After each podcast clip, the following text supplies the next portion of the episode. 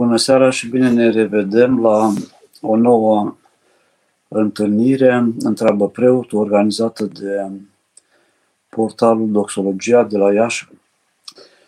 Propun ca de fiecare dată să începem cu o rugăciune și apoi să încercăm să medităm pe tema care a fost propusă, Zahiu Vameșul, un om în căutarea lui Dumnezeu. În numele Tatălui și al Fiului și al Sfântului Duh. Amin.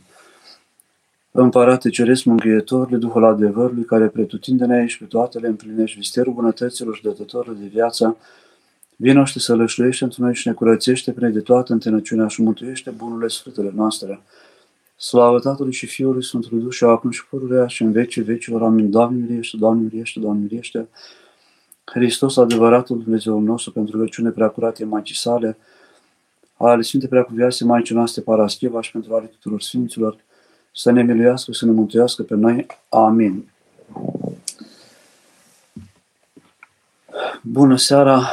Încă o dată ne revedem la final de lună ianuarie, aproape s-a scurs prima lună din anul 2022, timpul zboară, trece foarte repede și calendarul nostru ne prezintă pericopele așa cum au fost stabilite de Sfinții Părinți, încercând să ne țină aproape de de gândul lui Dumnezeu, să ne invite în fiecare duminică, prin Evanghelia citită, la a-L înțelege mai bine pe Dumnezeu, pentru a înțelege mai bine care este rostul nostru pe pământ și pentru a mișca și voința spre a face ceea ce este necesar pentru mântuirea noastră a fiecăruia. Pentru seara aceasta, colegii de la Doxologia au propus um, o meditație pe Evanghelia care va fi citită peste două zile, duminică, Evanghelia în care Mântuitorul se întâlnește cu vameșul Zaheu, mai marele vameșului, vameșilor din orașul cetatea Erihonul. Era o cetate la 25 de kilometri de Ierusalim, o cetate de graniță cu un nume rău, rău famat, așa cum sunt orașele mari sau mai mici, unde se află vămi, unde este circulația multor oameni, de multe uh, neamuri, unde se circulă multe mărfuri și unde foarte adesea se întâmplă să fie și corupție, pentru că oamenii la vama, uh, cei care lucrează în apropierea vămei la vama, negustorii, dar și cei din vama, vedem în istorie, căutau să se îmbogățească. Aveau un salariu deja destul de bun care să nu încurajeze uh, corupția. Cu toate acestea, despre Vameș ne se spune că erau oameni lacomi care doreau să se îmbogățească, să câștige și mai mult și câștigul lor era nedrept.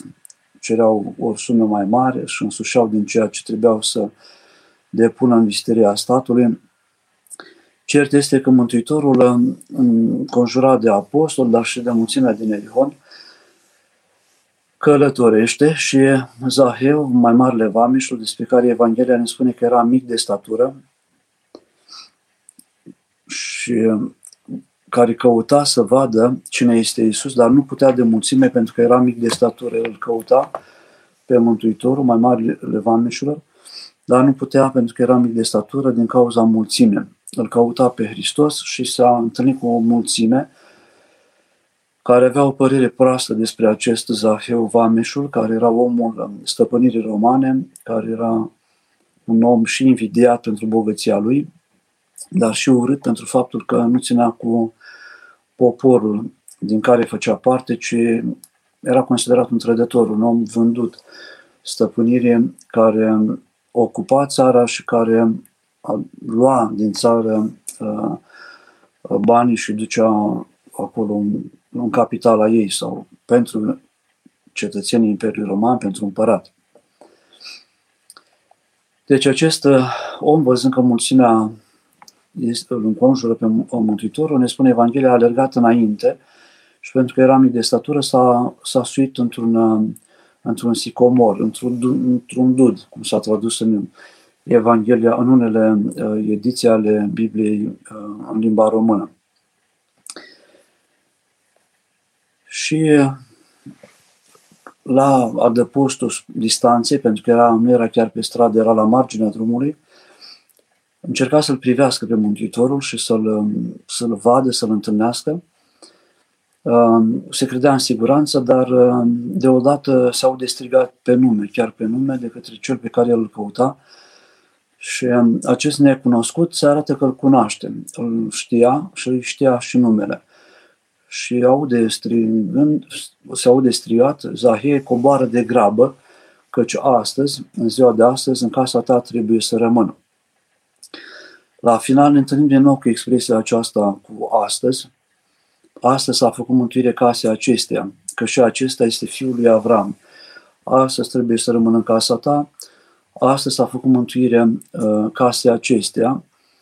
Mântuitorul ne îndeamnă să fim oameni ai prezentului. Astăzi, acum, slobozește pe robul tău stăpâne, auzim la Evanghelie, atunci când se cântă heruvicul. Noi dacă suntem absenți, absenți din prezentul nostru, dacă trăim în trecut sau în viitor, în nostalgii sau în visări, avem toate șansele să ne ratăm uh, prezentul, să ratăm viața noastră. Prezentul este cel care trăit frumos are puterea de a recupera, de a vindeca un trecut bolnav și de a câștiga un viitor uh, uh, bogat și binecuvântat. Deci astăzi, acum, este uh, uh, momentul să fim prezenți, să fim cu Dumnezeu, să fim prezenți în viața noastră. Sunt oameni care sunt absenți din viața lor și uh, când suntem absenți din viața noastră, mimăm că suntem vii, că, suntem, că existăm, dar la un moment dat uh, obosim să mai uh, disimulăm, să mai mimăm că suntem acolo și că suntem vii și că suntem prezenți și se instalează tristețea pe fața noastră și um, um, amprenta eșecului, amprenta ratării, amprenta unei vieți um, care s-a scurs fără um, să mai trăim, pentru că a fi prezent în viața ta înseamnă a trăi, a fi în viață, de fapt. Zaheu a coborât, a căzut din copac, s-a, um, a fost foarte uimit, a fost foarte surprins, asta este sigur, a fugit acasă și l-a primit și spune Evanghelia, l-a primit bucurându-se. Zaheu era pregătit să-l primească pe Mântuitorul. Zaheu, care era și bogat, avea și un statut social bun, era și temut de oameni pentru că avea în spate puterea romană, totuși era neîmplinit. În Evanghelie de la Luca întâlnim trei bogați, trei pericope care tratează condiția omului bogat. Din cele trei pericope, doar aceasta are un happy end, să spunem, un sfârșit fericit, pentru că ceilalți doi bogați, bogatul nemilostiv, care tratează cu indiferență pe săracul Lazar, vedem că are un sfârșit destul de nefericit, nefericit. Se roagă de Avram să îl trimite pe Lazar cu degetul muiat în apă să-i ușureze arșița sau să-l trimită la frații ceilalți cinci frații ai lui care erau pe pământ să-i spună ce se întâmplă și cum să trăiască pentru a nu sfârși cum a sfârșit acest bogat nemilostiv. Mai avem pe bogatul căruia i-a rudit țarina și căruia îi spune Îngerul Domnului nebune, în noaptea aceasta se va lua de la tine sufletul tău, iar acestea cui vor rămâne bogățiile tale, pentru că el se îngrija să-și lărgească hambarele.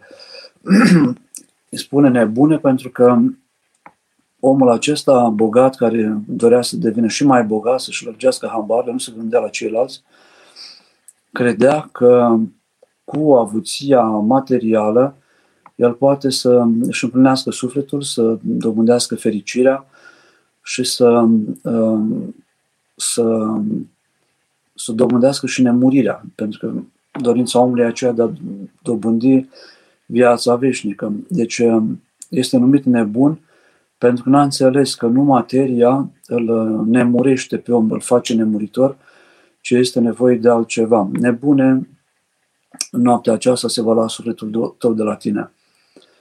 Um, la fel ne gândim la un acum, cum trăim acumul, pentru că nu știm uh, în ce clipă va veni, uh, va veni moartea peste fiecare. Săptămâna trecută acum două săptămâni, de fapt, a murit o tânără de la noi de la Iași, um, Silvia, care a murit în somn, o fată cu minte, o membră a SCOR, 26 de ani, care avea planuri de viață, care visa, care spera, dar cu care Dumnezeu a avut alte, alte rațiuni, mai presus de înțelegerea noastră, și a hotărât să o ia la el la o vârstă tânără. Fiecare dintre noi putem fi luați la o vârstă la care ne aflăm înainte de a, de a ne aștepta, înainte de a putea noi să ne calculăm, să ne facem pregătirile, așa încât prezentul acum este foarte important, astăzi, acumul. Clipa prezentă, fiecare clipă prezentă este importantă, important să fie în prezența lui Dumnezeu, să ne așezăm înaintea lui Dumnezeu în fiecare clipă, pentru că acea clipă poate să fie ultima clipă din viața noastră. De ce această rugăciune, Doamne Iisuse Hristoase, Fiul lui Dumnezeu, miluiește-mă, ne ajută să fim în fiecare clipă în fața, înaintea lui Dumnezeu, aproape de Dumnezeu, cu Dumnezeu. Și uh, Zaheu a avut acest, uh, a fost atât, a suferit atât de mult, cu toate că era și bogat și avea o condiție socială bună, atât de mult încât această suferință a lui, care venea dintr-o neîmplinire spirituală, l-a pregătit pentru a-L căuta pe Dumnezeu și pentru a-L înțelege pe Dumnezeu. Când un om este bogat, este foarte greu să se pocăiască. Când ne este bine, suntem sănătoși, avem o, tot ceea ce ne trebuie, o casă, o mașină, este cald în casă, suntem bine. Uh, de ce ne-am pune problema morții, de ce ne-am pune probleme existențiale, de ce ne-am pune problema pocăinței când este bine. Dar omul îmbătrânește, obosește și la un moment dat um, îi dau târcoale bolile, îi dau târcoale deznădejdea, îi dau târcoale inutilitatea, sentimentul unei vieți care a fost trăită aproape inutil și atunci timpul uh, este greu să fie recuperat. Am pierdut un, un timp valoros și lung, în ce omul intră într-o relativă panică. Zafiu a luat-o înainte, înainte de a ajunge să fie bolnav, înainte de a ajunge să fie destituit din funcția sa, înainte de a fi sărac, înainte de a fi în disgrație, înainte de a fi, știu eu, într-o stare proastă, el și-a pus problema aceasta a împlinirii sale spirituale, a împlinirii sale um, duhovnice. Și atunci a avut curajul și curajul lui a fost mai mare decât uh, rușinea lumii, pentru că el, lumea care am văzut, vedem în Evanghelie că murmura, spunând că a intrat să găzduiască la un om păcătos. Uh, mulțimea aceasta care murmură este opinia publică, este vocea lumii care este incapabilă de cele mai multe ori să vadă interiorul omului, suferința lui, căutarea lui și pocăința lui, pentru că un om poate face o greșeală și oamenii nu mai văd mai departe faptul că el s-a pocăit, poate chiar în noaptea aceea, ci văd doar greșeala, păcatul lui. Mântuitorul este cel care vede adâncul omului. Mântuitorul a văzut pe Zaheu și s-a creat între ei doi, între Mântuitorul și Zaheu, o legătură neînțeleasă de toată mulțimea care era acolo de față. Mântuitorul a și, să zicem, a avut curajul pentru că să-l cheme cu oarecare autoritate, știa că are, că Zaheu este pregătit, că are credința necesară, când a fost numit fiul lui Avram, înseamnă că era un om care avea credință pentru a-l înțelege și pentru a-l accepta. Că Zaheu putea să spună, nu cobor din sicomor, sau nu vreau să te primesc astăzi în casa mea. Mântuitorul a știut că el îl va primi. A fost uh, a știut ca Dumnezeu că îl va primi și că acest om este pregătit pentru a se schimba.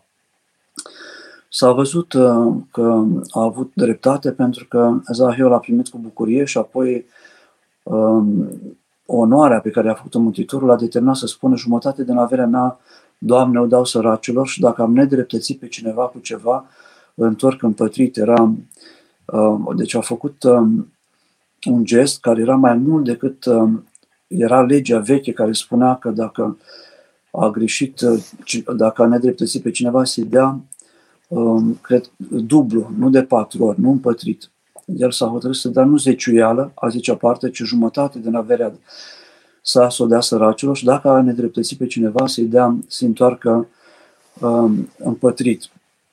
Și um, lucrul acesta uh, arată că Mântuitorul nu a greșit atunci când a avut încredere, i-a acordat încredere și când l-a onorat pe Zaheu venind în casa lui. Întreaga mulțime care s-a opus întâlnirii lui Zaheu cu, cu Mântuitorul, mulțimea câteodată și glasul lumii, opinia aceasta publică, nu-l ajută întotdeauna pe om să se îndrepte, să se pocăiască, pune etichete, judecă foarte aspru și poate chiar să descurajeze. Dar Zahiu era atât de hotărât încât a dat toată mulțimea deoparte și a rămas el față în față cu Mântuitorul. Am găsit un cuvânt la Sfântul, la Alonie din Pateric, un cuvânt foarte frumos, care spune că dacă nu va spune omul în inima lui că eu singur și Dumnezeu suntem în lumea aceasta, nu va avea odihnă. Dacă nu se consideră omul um, el singur și cu Dumnezeu, față în față, să se așeze față în față cu Dumnezeu, pentru a avea un dialog foarte sincer în legătură cu viața lui și de a spune problemele foarte sincer înaintea lui Dumnezeu și de a cere ajutorul lui Dumnezeu foarte sincer, atunci el nu va găsi o dihnă în inima lui. Dacă se amestecă viața lui de credință, viața lui religioasă, viața lui duhovnicească cu viața lumii acestea și trăim într-un amestec de, de trăiri, adică duminica sunt cu Dumnezeu, peste săptămână mai fac și o afacere necurată uh, sau anumite păcate, cu speranța că Dumnezeu mă va ierta,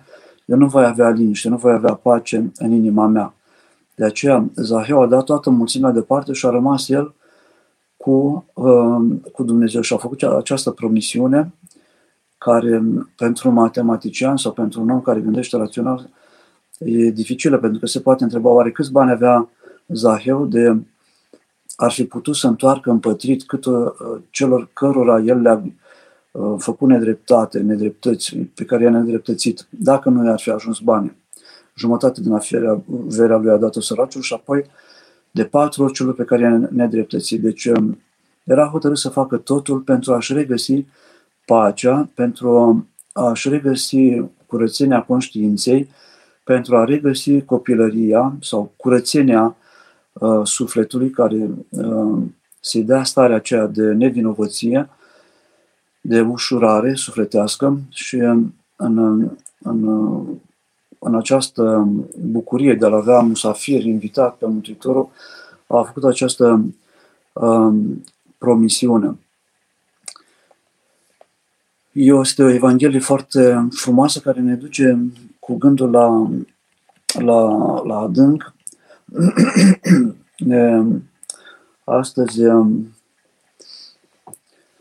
mă gândeam, citind Evanghelia, aceasta în care Mântuitorul se autoinvită în casa lui, lui Zaheu și îl recuperează pe acesta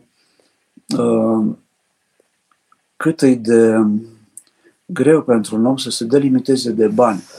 Um, avem și Evanghelia cu tânărul bogat, care vine la Mântuitor, un tânăr înțelept, care avea și o funcție în conducerea cetății, era demnitar, era un om care avea o educație bună, era credincios, dar când îi întreabă, îl întreabă pe Mântuitorul, sau vorbim cu Mântuitorul, îi spune că respectă poruncile încă din copilăria lui, din tinereța lui, și aude de la Mântuitor că dacă vrea să fie desăvârșit, să vândă averile, să dea banii săracilor și apoi să urmeze, acest tânăr se întristează. Nu a fost destul de pregătit pentru a profita de această întâlnire cu Mântuitorul, așa cum a fost Zaheu. Este paradoxal cu un om lacum, un om care toată viața a adunat bani, cum este considerat Zaheu, vameșul, mai marele vameșilor, fidel unei puteri străine, tocmai pentru a acumula bani, acest om, un om mic de statură și hrăpăreț a putut deveni atât de generos, pentru că omul care adună foarte mult și toată viața lui și-o dedică pentru a-și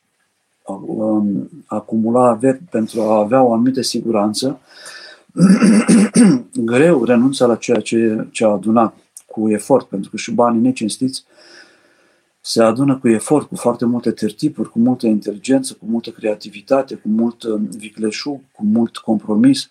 Este un efort foarte mare pentru un lucru necinstit care nu aduce fericire omului, dar care îi dă o relativă siguranță. El crede că, având bani și avere, va, va trăi frumos și va trăi bine. Ei, Zahiu se leapă de foarte ușor. Deci este, um, este pregătit pentru o convertire radicală și pentru, în același timp pentru pocăință. Și ne întrebăm și noi dacă uh, am putea să facem acest lucru. Am văzut în filmul, uh, ați văzut filmul Titanic, pe când eram student, am fost cu colegii de la facultate să vedem Titanic în anul 97, a fost uh, lansat acest film. Și acolo este o secvență în care un om bogat de pe vas mituiește un ofițer pentru a avea un loc pe o barcă, o barcă de salvare, ca să poată uh, îndepărta de vasul care urma să se scufunde. Și uh, se întoarce, pierde locul și apoi, uh, după ce a dat un, un teanc de bani, de dolari, uh, vrea din nou să-i dea bani ca să îi permită din nou să urce pe barcă, după ce bărcile deja erau uh, pline sau erau plecate o parte și puține bărci câte mai rămăseseră primeau doar copiii și femeile. Acel ofițer în fața morții, în fața grozăviei care s-a petrecut în acel aprilie, nu, 1912,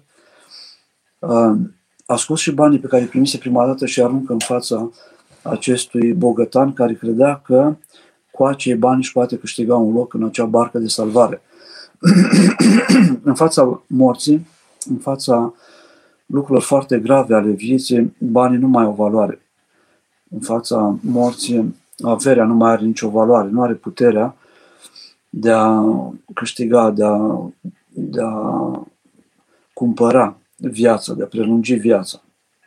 Și vedem acel ofițer prins într-o tensiune foarte uh, puternică, încercând să diriguiască treburile pe vas, cum scoate banii și ca să scape de el, aruncă și să plece de acolo.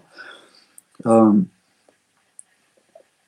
Zaheu a renunțat, a renunțat în fața uh, stării sale de apăsare, a renunțat la tot ceea ce avea ca avere, la, putea să putea fi pus în situația de a da tot, tot ce avea, toată averea sa, numai să-și redobândească pacea lui interioară, bucuria sa uh, interioară. Mântuitorul, cel mai mare pedagog, procedează nu prin amenințări, nu prin a speria, nu prin pedapsă, cu, cu Zahiu, ci prin uh, iubirea.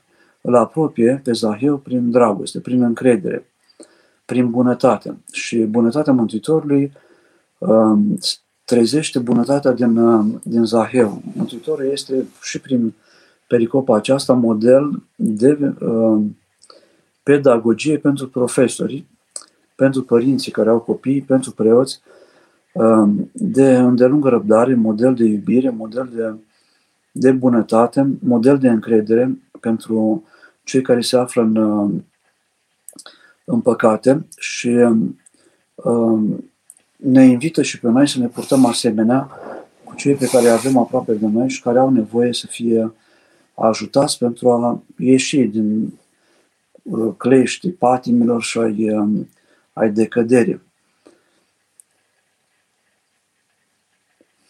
Da, am spus, am, am lansat câteva uh, gânduri și acum dacă, dacă sunt întrebări și dacă mai se declanșează um, idei legate de pericopa despre care um, am vorbit, uh, m-aș bucura să, să putem dialoga în forma aceasta care e o formă destul de ingrată, de nefavorabilă adevăratului uh, dialog. Deci, concluzionând, Pericopa și Mântuitorii ne invită să vedem adâncurile, să nu vedem la suprafață oamenii, să nu judecăm oamenii în grabă, grăbit, pentru că greșim și față de omul de care se află înaintea noastră și greșim și față de Dumnezeu.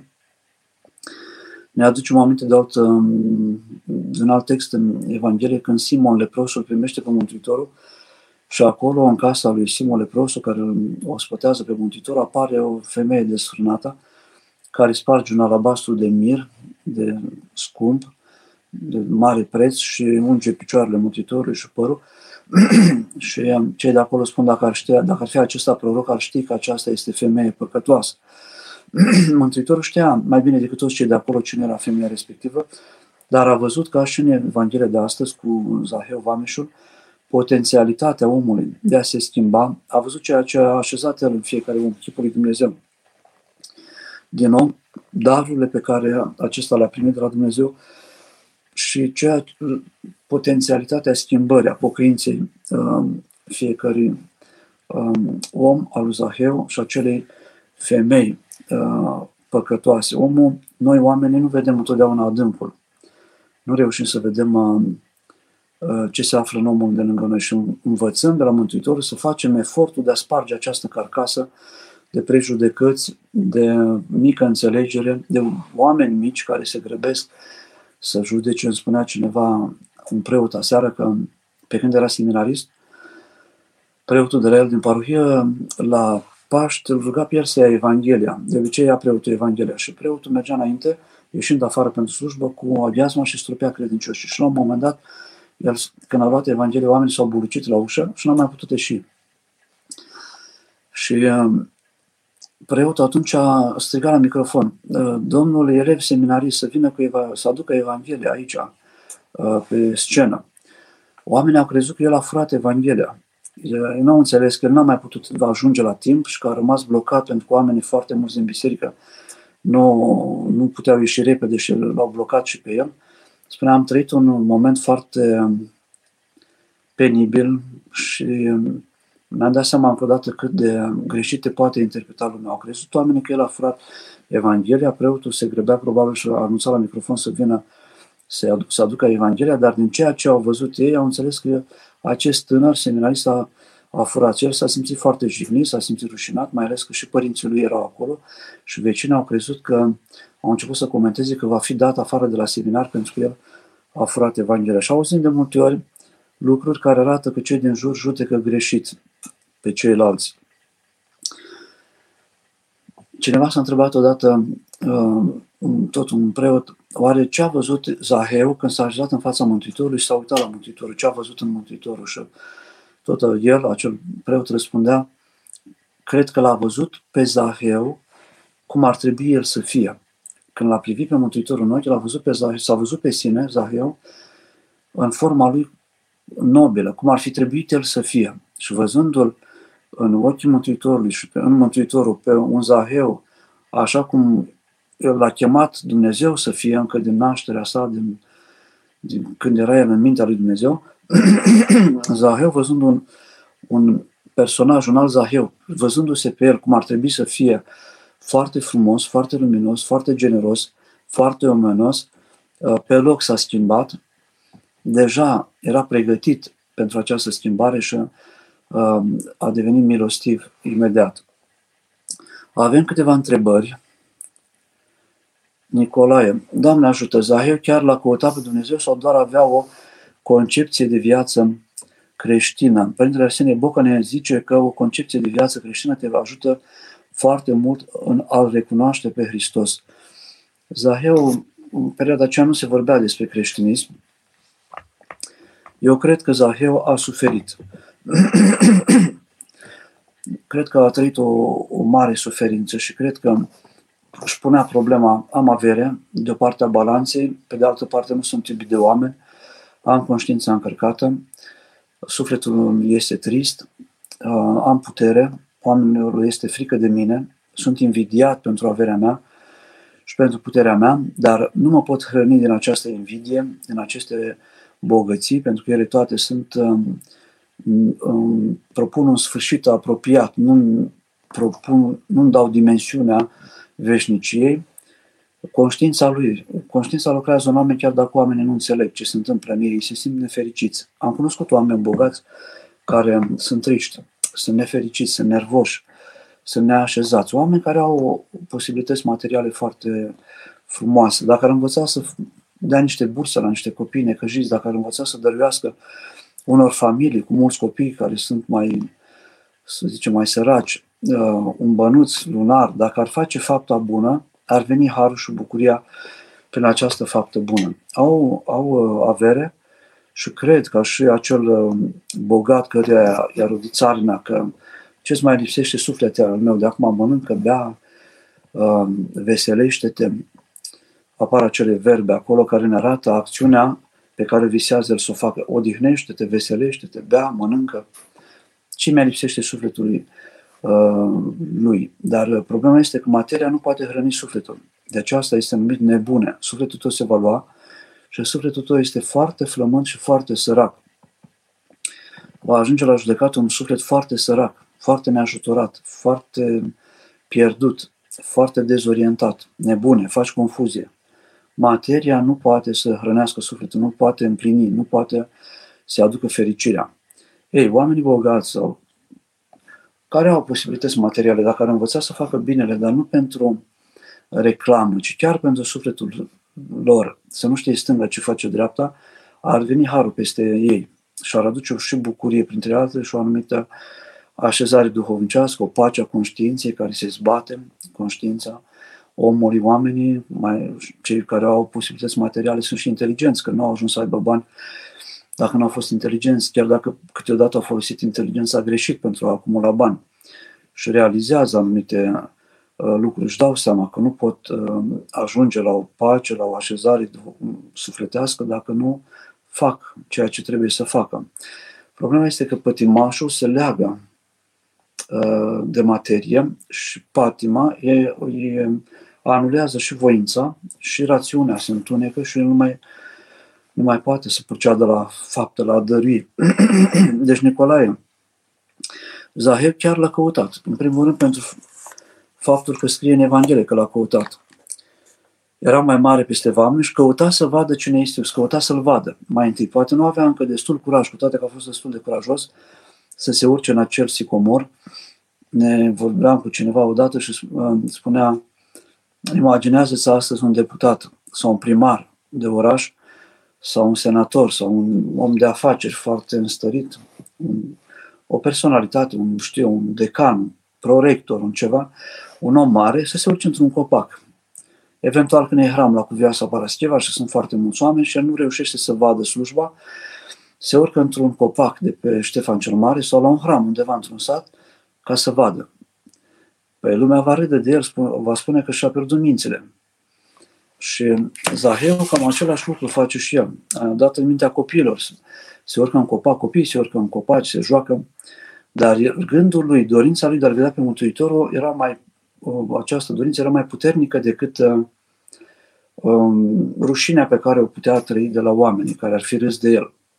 A jucat, să spunem așa, ca la poker, cum se zice, totul pe o carte. Joci, nu știu dacă tu ai chintă, dacă ceea ce ai tu, careu de aș sau știu, nu știu cum mai este cu cărțile acestea, dar ai ceva mai valoros decât celălalt. Dar tu plusezi și joci, poți să pierzi sau poți să câștigi.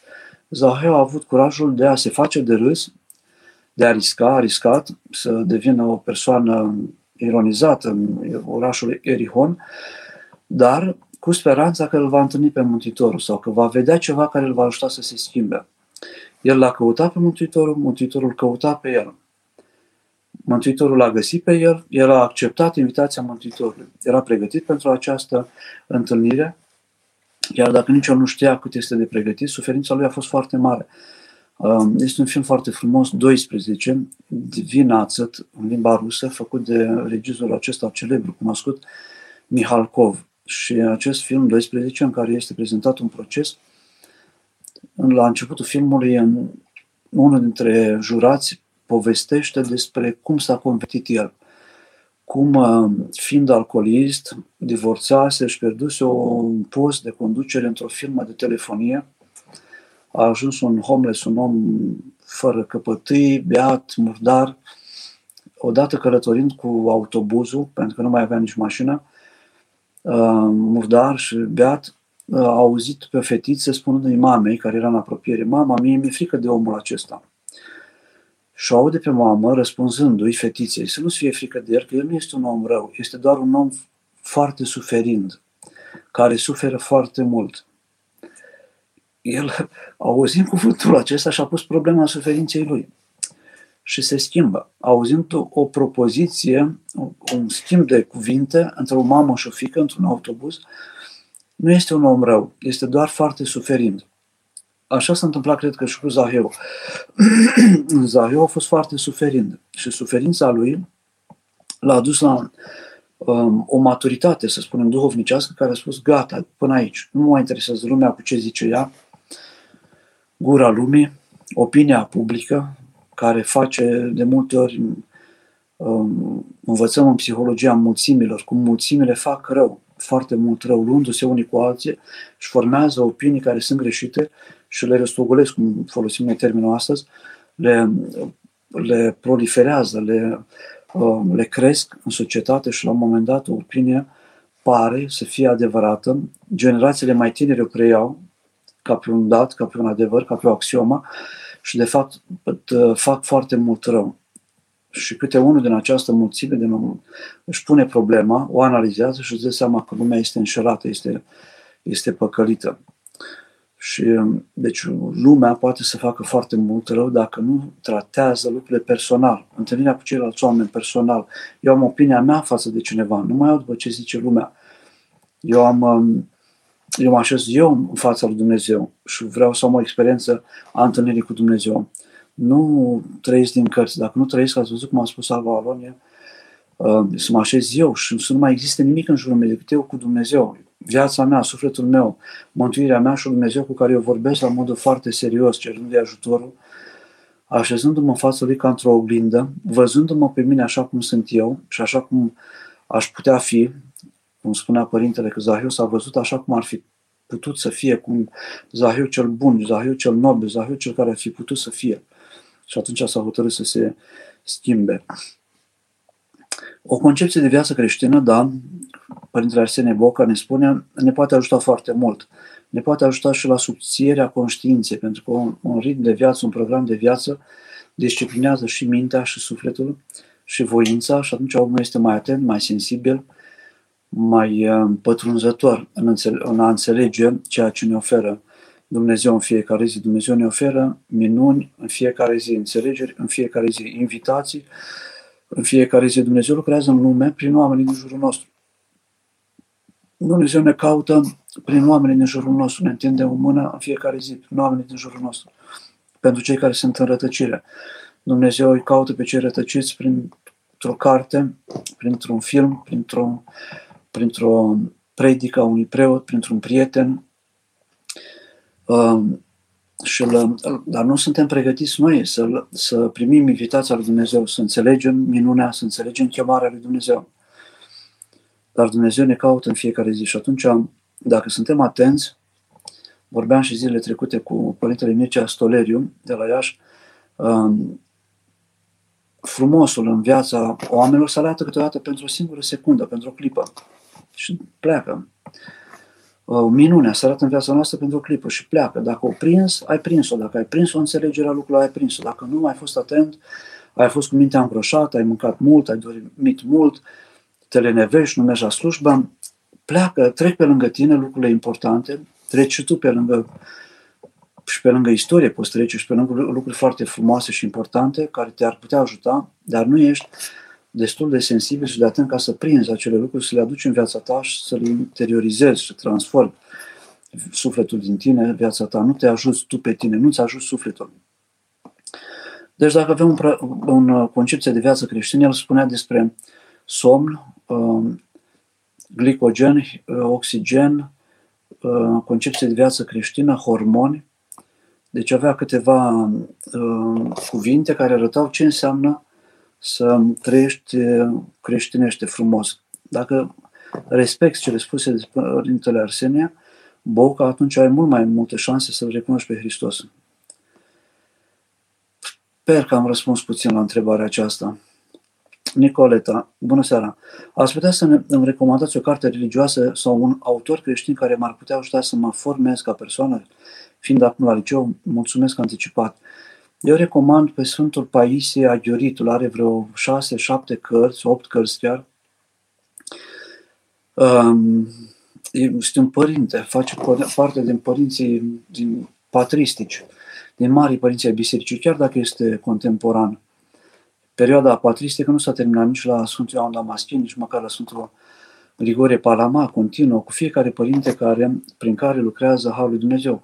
Sfântul Siluan Atonitu a fost un uh, este un sfânt mare prin care a lucrat Dumnezeu. Putem să-l numim că face parte dintre uh, părinții mari. Uh, Părintele Paisia Ioritul la fel are câteva cărți. cu durere și cu dragoste pentru omul contemporan, despre rugăciune, despre viața de familie. Viața Sfântului Paisie este o carte cu foarte multe întâlniri. El fiind un om al rugăciune, orice întâlnire cu un om a Părintelui Paisie era, dacă era relatată de cineva, era o, o istorie din care puteam învăța foarte mult. Deci cu Viosul Paisie Aghioritu ți-aș recomanda. Sunt și la Doxologia cărțile, sunt frumoase, cartonate, prețul este 20 de lei, 25 de lei o carte, poți să le și împrumuți ca să nu mai dai bani dacă vrei. Um, Părinte Cuviosul Paisie, asta mi este mie aproape și drag, dar sunt, um, uh, să zicem, uh, O noapte în pustia Sfântului Munte, Erotei Vlahos, o carte foarte frumoasă, De la moarte la viață, uh, Arhimandritul Paulin Leca, o carte ușor de citit care ne mișcă, sufletește și care ne duce la alte cărți. Deci, Nicoleta, ți-am spus câteva cărți, Gabriela, surplusul de bani poate crea probleme în mântuirea omului? Surplusul de bani, da. Dar lipsurile, cum influențează lipsa banilor mântuirea? Pentru un om care nu este pregătit, lipsa banilor poate să influențeze mântuirea. Sunt oameni care neavând foarte mulți bani spun Slavă lui Dumnezeu pentru toate. Eu am făcut, am muncit, nu m-am lenevit, atâta am putut să fac.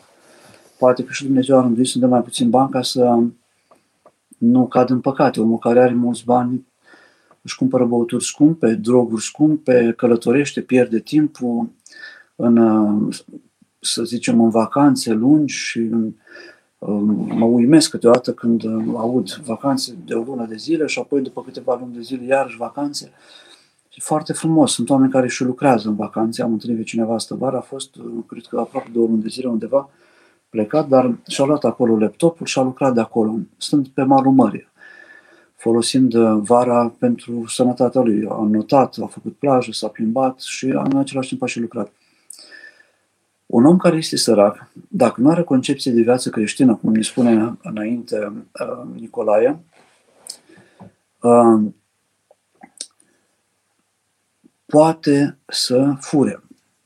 Și se pare că e corect că dacă el nu are bani, să fure poate să cadă în deznădejde omul sărac, dacă nu are o gândire creștină și poate să facă fapte necugetate. Um, poate să judece pe cei care au bani sau să judece pe ceilalți, pe toți, pentru că el se înrăiește. Dacă nu gândește corect că este lăsat de la Dumnezeu să aibă mai puțin bani, uh, el se poate înrăi. Sunt oameni care, având puțin bani, au o viață foarte frumoasă, pentru că ei reduc activitățile lor inutile și se concentrează pe, pe rugăciune, pe biserică și au o viață foarte simplă și chiar foarte sănătoasă, asigurându-și traiul uh, minimal de fiecare zi, dacă au o cameră bună, cu câteva cărți, uh, nu au case largi, cu multe camere sau case înalte, o cameră bună și o aranjează frumos, cu câteva icoane, se roagă în ea, o încarcă de har, Uh, cu mâncare puțină, dar sănătoasă, el poate avea o viață foarte frumoasă. Noi nu avem educația banilor și putem atunci când avem bani să ne pierdem mințile. Uh, sunt români care au lucrat pe serenătate, am, am întâlnit pe cineva și apoi au jucat banii la, au pierdut în câteva uh, zi, două, trei zile, cineva în Franța cât am muncit un an de zile. Într-o seară 6.000 de euro, în altă seară 4.000 de euro. Adică banii acumulați de el i-a dat la păcănele, la jocuri din acestea sau la jocuri de cărți, pentru că nu, nu, nu avem educația banilor, n-am mai avut prea, n-am avut bani. Familia noastră poate nu a avut bani și atunci când ai bani, dai toți banii pe mașină scumpă, care e la fel de bună ca și una mai ieftină și care, te, care îți dă o anumită slavă ție. Crezi că ești important dacă ai o mașină mai bună, dar importanța Mașina are valoare, dar tu nu ai valoare cât ai așezat într-o mașină bună. Tu tot aceeași valoare ai.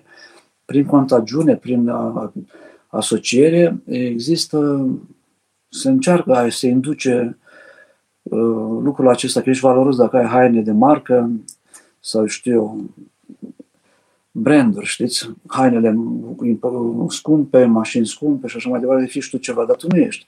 Dacă nu ai educație, dacă nu te rogi, dacă nu ești un om modest, uh, dacă nu ești un om al Dumnezeu și un om al oamenilor, să iubești oamenii, ești un om îngânfat care crede că este... Nu avem educația banului. Deci, lipsa banilor ne poate afecta dacă nu avem o concepție de viață creștină.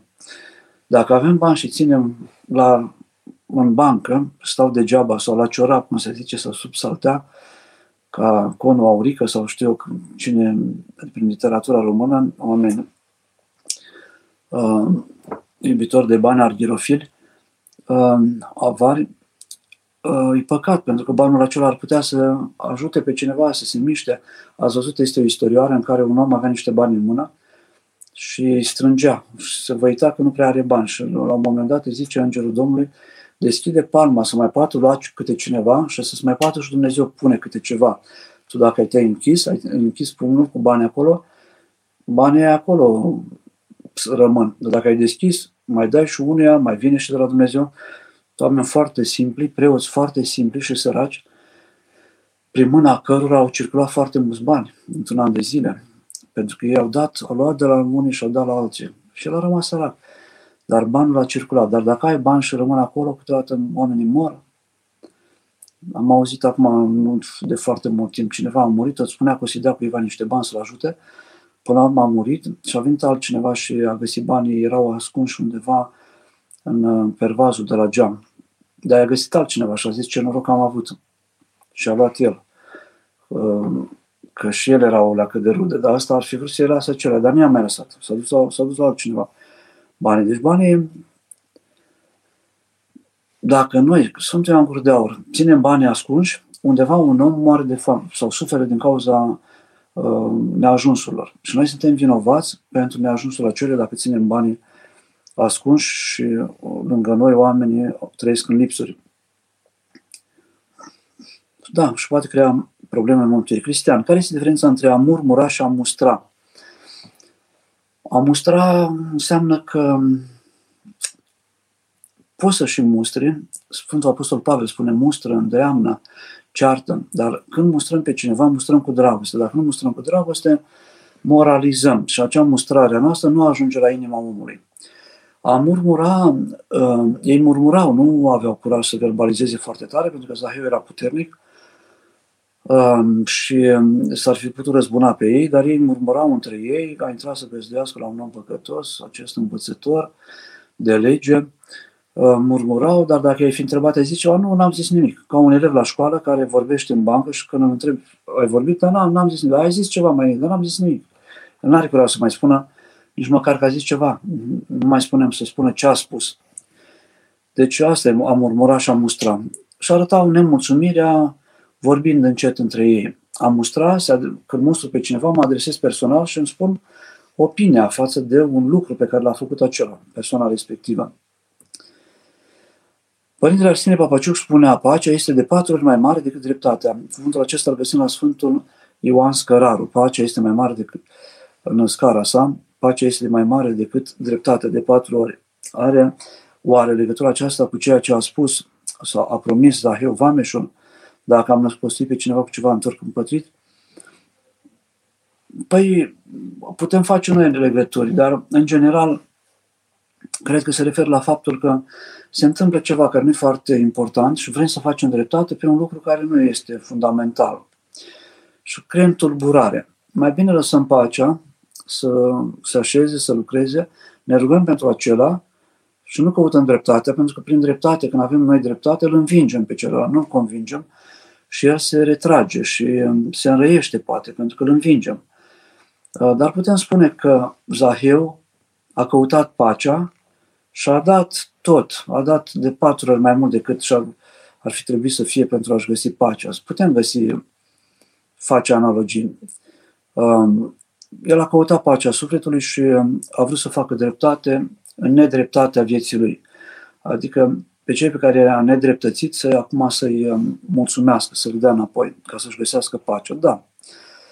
Părinte, este normal ca ortodoxii practicanți să întâmpine des, să se întâmplă des să nu se înțeleagă între ei, să se judece unii cu alții, să se critique, să se certe, să se respingă chiar. Ce se întâmplă de fapt? Am întâlnit des situații de frați care nu-și vorbesc, prieteni, copii și părinți ortodoxi practicanți. Unde se ascunde eroarea, păcatul? Acum de curând îmi spunea un, tot așa despre Duhul lumii și vârfa lumii. Zice că doi părinți, un preot a venit într-o parohie și a făcut uh, și el pentru prima dată liturgia darurilor mai înainte sfințite. Au fost parohii în care în vechime nu prea se făcea această Sfântă Liturghie a Sfântului Grigorie, dialogul a darurilor mai înainte sfințite. Este o vecernie, de fapt, și Sfintele Taine sunt, um, se prefac în liturgia anterioară.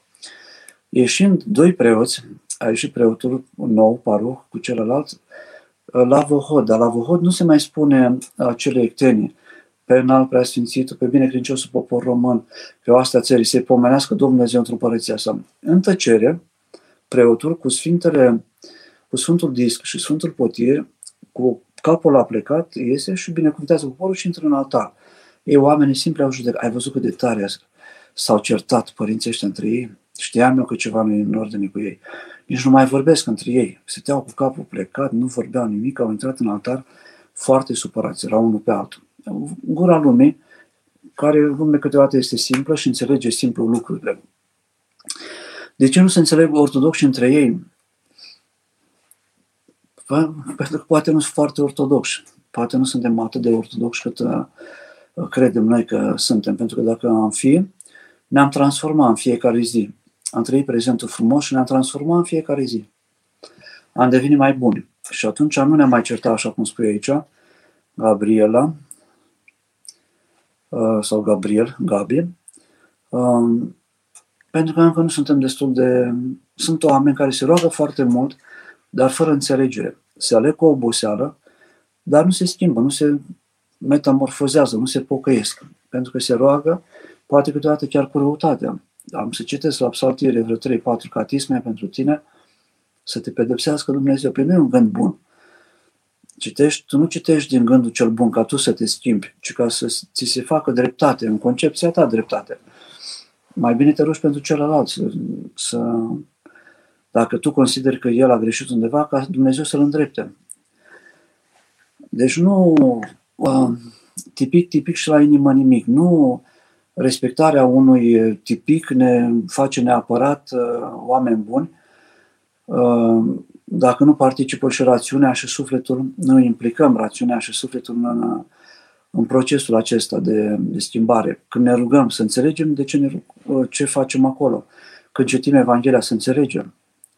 Să ne forțăm să fim mai puțin ironici, să fim mai puțin răutăcioși, să fim mai puțin morocănoși, să fim mai puțin bosunflați, să fim mai puțin uh, uh, cruntați atunci când uh, trăim între oameni, când suntem cu oameni să fim puțin mai voioși, să zâmbim mai des, să fim mai generoși.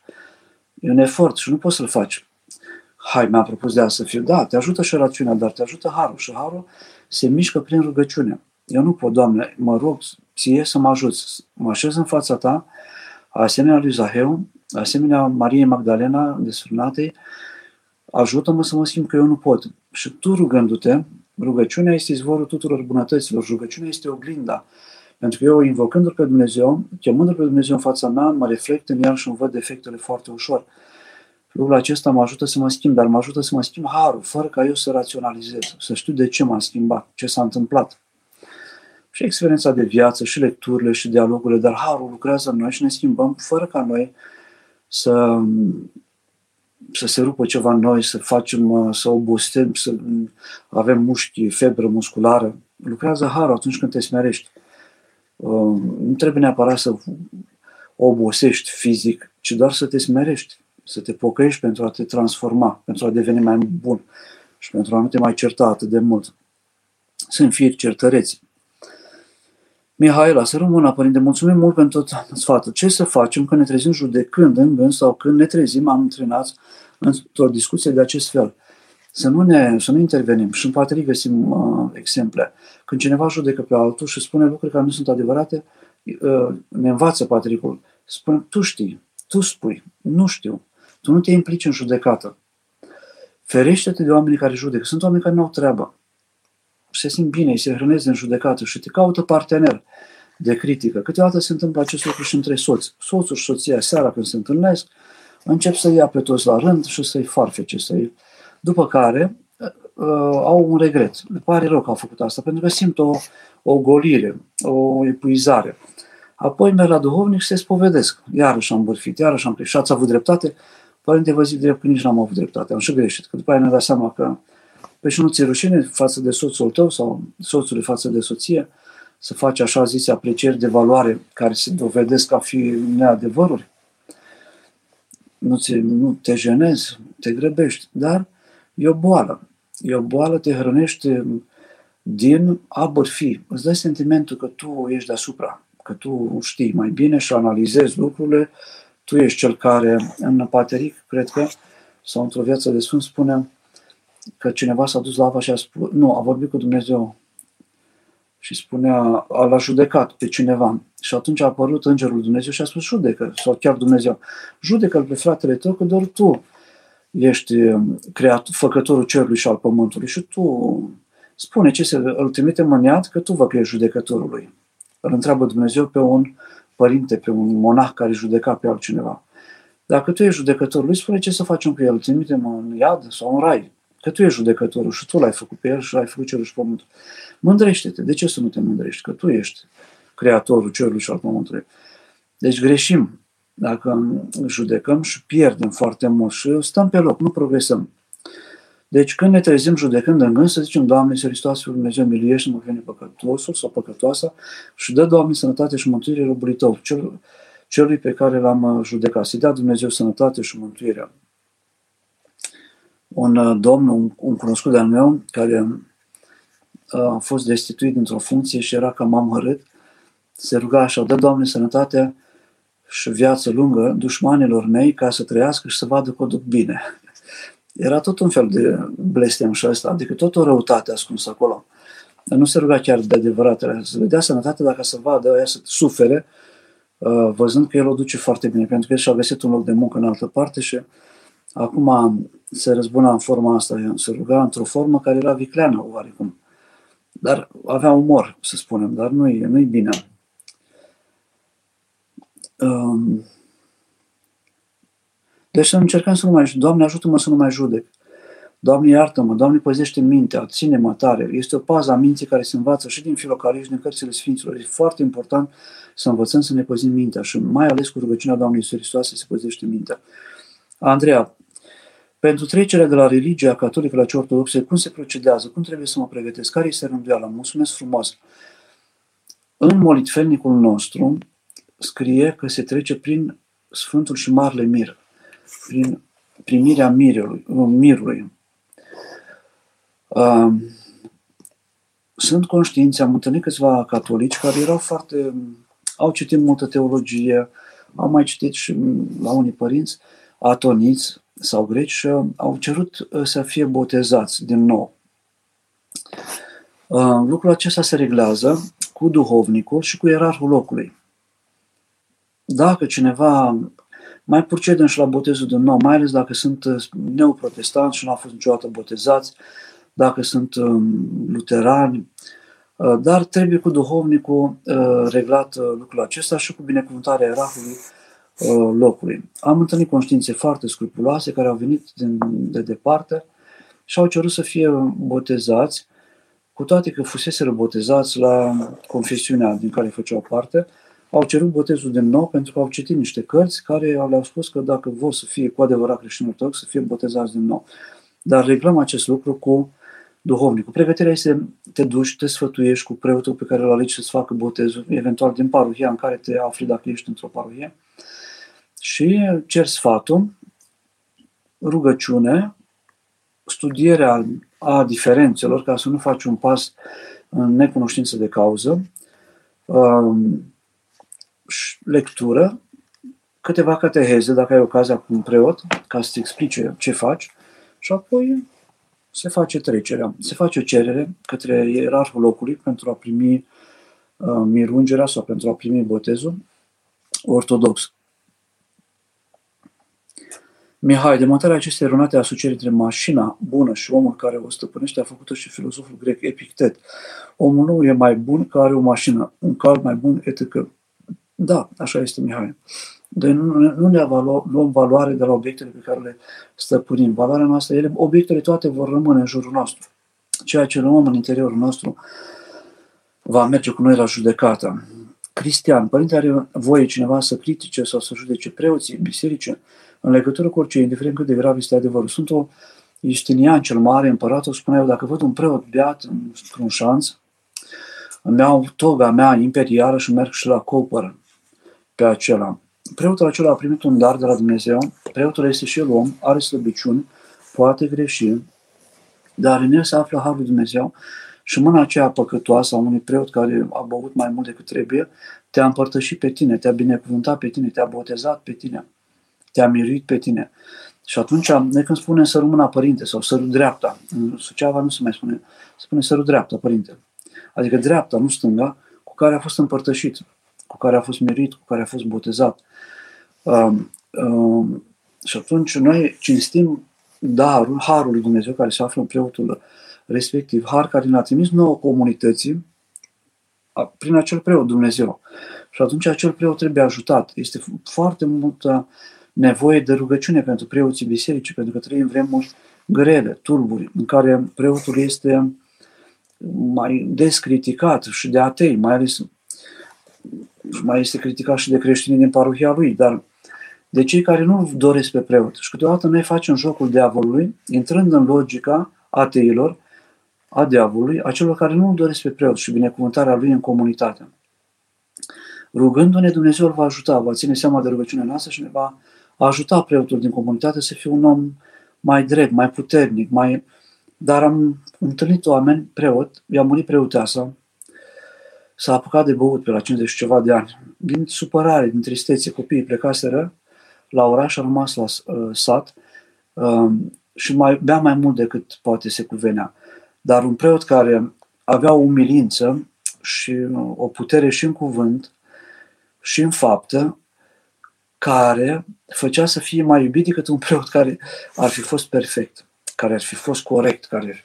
Deci omul acesta era mai iubit decât un preot care um, își făcea datoria cu multă corectitudine, pentru că oamenii vedeau în el și slăbiciunea lui, și pocăința lui, și rugăciunea lui, și înțelegerea pe care o transfera prin suferința pe care a avut-o el, pierzând-o pe doamna preoteasă, suferința pe care o avea și Bânt, mai mult decât se cuvenea, ei vedeau toată treaba aceasta și poate toată această suferință a preotului a făcut parte din pedagogia pe care Dumnezeu a avut-o cu respectiva comunitate, cu credincioșii din satul respectiv. Și credincioșii aceia au putut învăța mult mai mult decât dacă ar fi avut poate un preot foarte corect, care făcea serviciile, era foarte punctual, care era atent cu oamenii. Credincioșii participă împreună cu preotul la mântuirea întregii comunități. Ei nu se separă de preot. Preotul nu se separă de comunitate. Credința preotului crește în raport cu, în legătură cu credincioșii din comunitate. Credința credincioșilor crește în raport cu preotul și cu ceilalți credincioși din comunitate și cultivă credința în Dumnezeu și, și cultivă um, lucrarea lor duhovnicească în legătură cu preotul și cu credincioșii din comunitate. Deci suntem chemați de Dumnezeu, dacă avem ocazia să vedem un preot care are slăbiciuni, să, să ne rugăm mai mult pentru el. Dacă nouă ni s-au descoperit slăbiciunile fraților noștri și a preotului nostru, înseamnă că noi suntem cei chemați ca să ne rugăm pentru a se îndrepta acel preot și pentru a-l ajuta dacă putem. Și material și cu sfatul și cu, cu fiind aproape de el. Normal că păcătuim, nu numai dacă judecăm preotul, ci dacă judecăm pe oricine, nu numai pe preot. Că nu suntem noi judecători nimănui. Violeta, către cine mă pot ruga pentru vindecarea cuiva cu paralizie? O rugăm pe Maica Domnului, rugăm pe Sfântul Pantelimon, doctor fără de argint, Cosma și Damian, Chir și Ioan, Pantelimon și Ermolaien, Samson și Diomin, Moche și Anichit, doctor fără de argint, care um, dar și Maica Domnului uh, ne ajută pe fiecare să ne tămăduim de bolile noastre sufletești și trupești. Zahiu a fost bolnav sufletește, nu trupește și s-a tămăduit.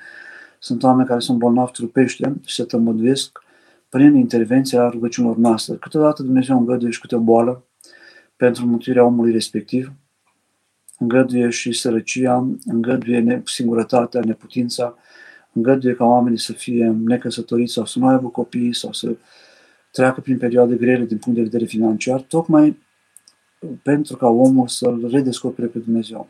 Este pedagogia lui Dumnezeu și în binecuvântarea pe care a avut-o Zaheu, în Evanghelia pe care am citit-o, am adus-o în atenție astăzi, uh, și în binecuvântare și în bunătatea lui Dumnezeu, dar și în suferința pe care o îngăduie Dumnezeu în viața noastră este pedagogie. Dumnezeu nu are pe nimeni de pierdut, pe toți îi cheamă, îi caută, rămâne ca și noi să fim deschiși la chemarea lui Dumnezeu și la căutarea lui Dumnezeu, să fim prezenți atunci când Dumnezeu se arată în viața noastră sau ne cheamă sau ne caută pentru a ne ajuta să ne mântuim sufletele.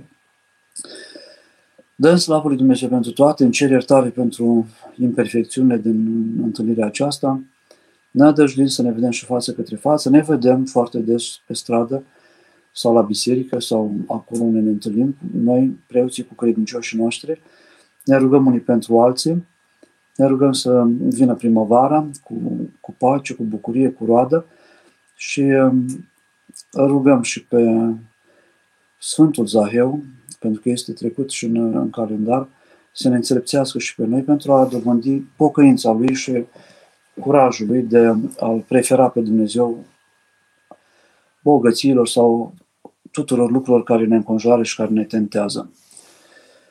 Cuvine-se cu adevărat să te fericim pe tine născătoare de Dumnezeu, cea pururea, fericită și prea nevinovată și Maica Dumnezeului nostru, ceea ce ești mai cinstită decât heruvime și mai multe fără de asemănare decât serafime, care fără stricăciune pe Dumnezeu, cuvântul a născut pe tine, cea cu adevărat născătoare de Dumnezeu, te mărim. Slavă Tatălui și Fiului Sfântului Duh și acum și pururea și în vecii vecilor. Amin. Doamne ești, Doamne ești, Doamne ești. Pentru rugăciune Sfinților Părinților noștri, ale Sfânt, Sfinte Cuvioase Parascheva de la Iași, ale Sfântului Ignate Teoforu și pentru ale tuturor Sfinților Doamne Iisuse Hristoase, Dumnezeul nostru, miluiește-ne și ne mântuiește pe noi. Amin. O seară binecuvântată tuturor!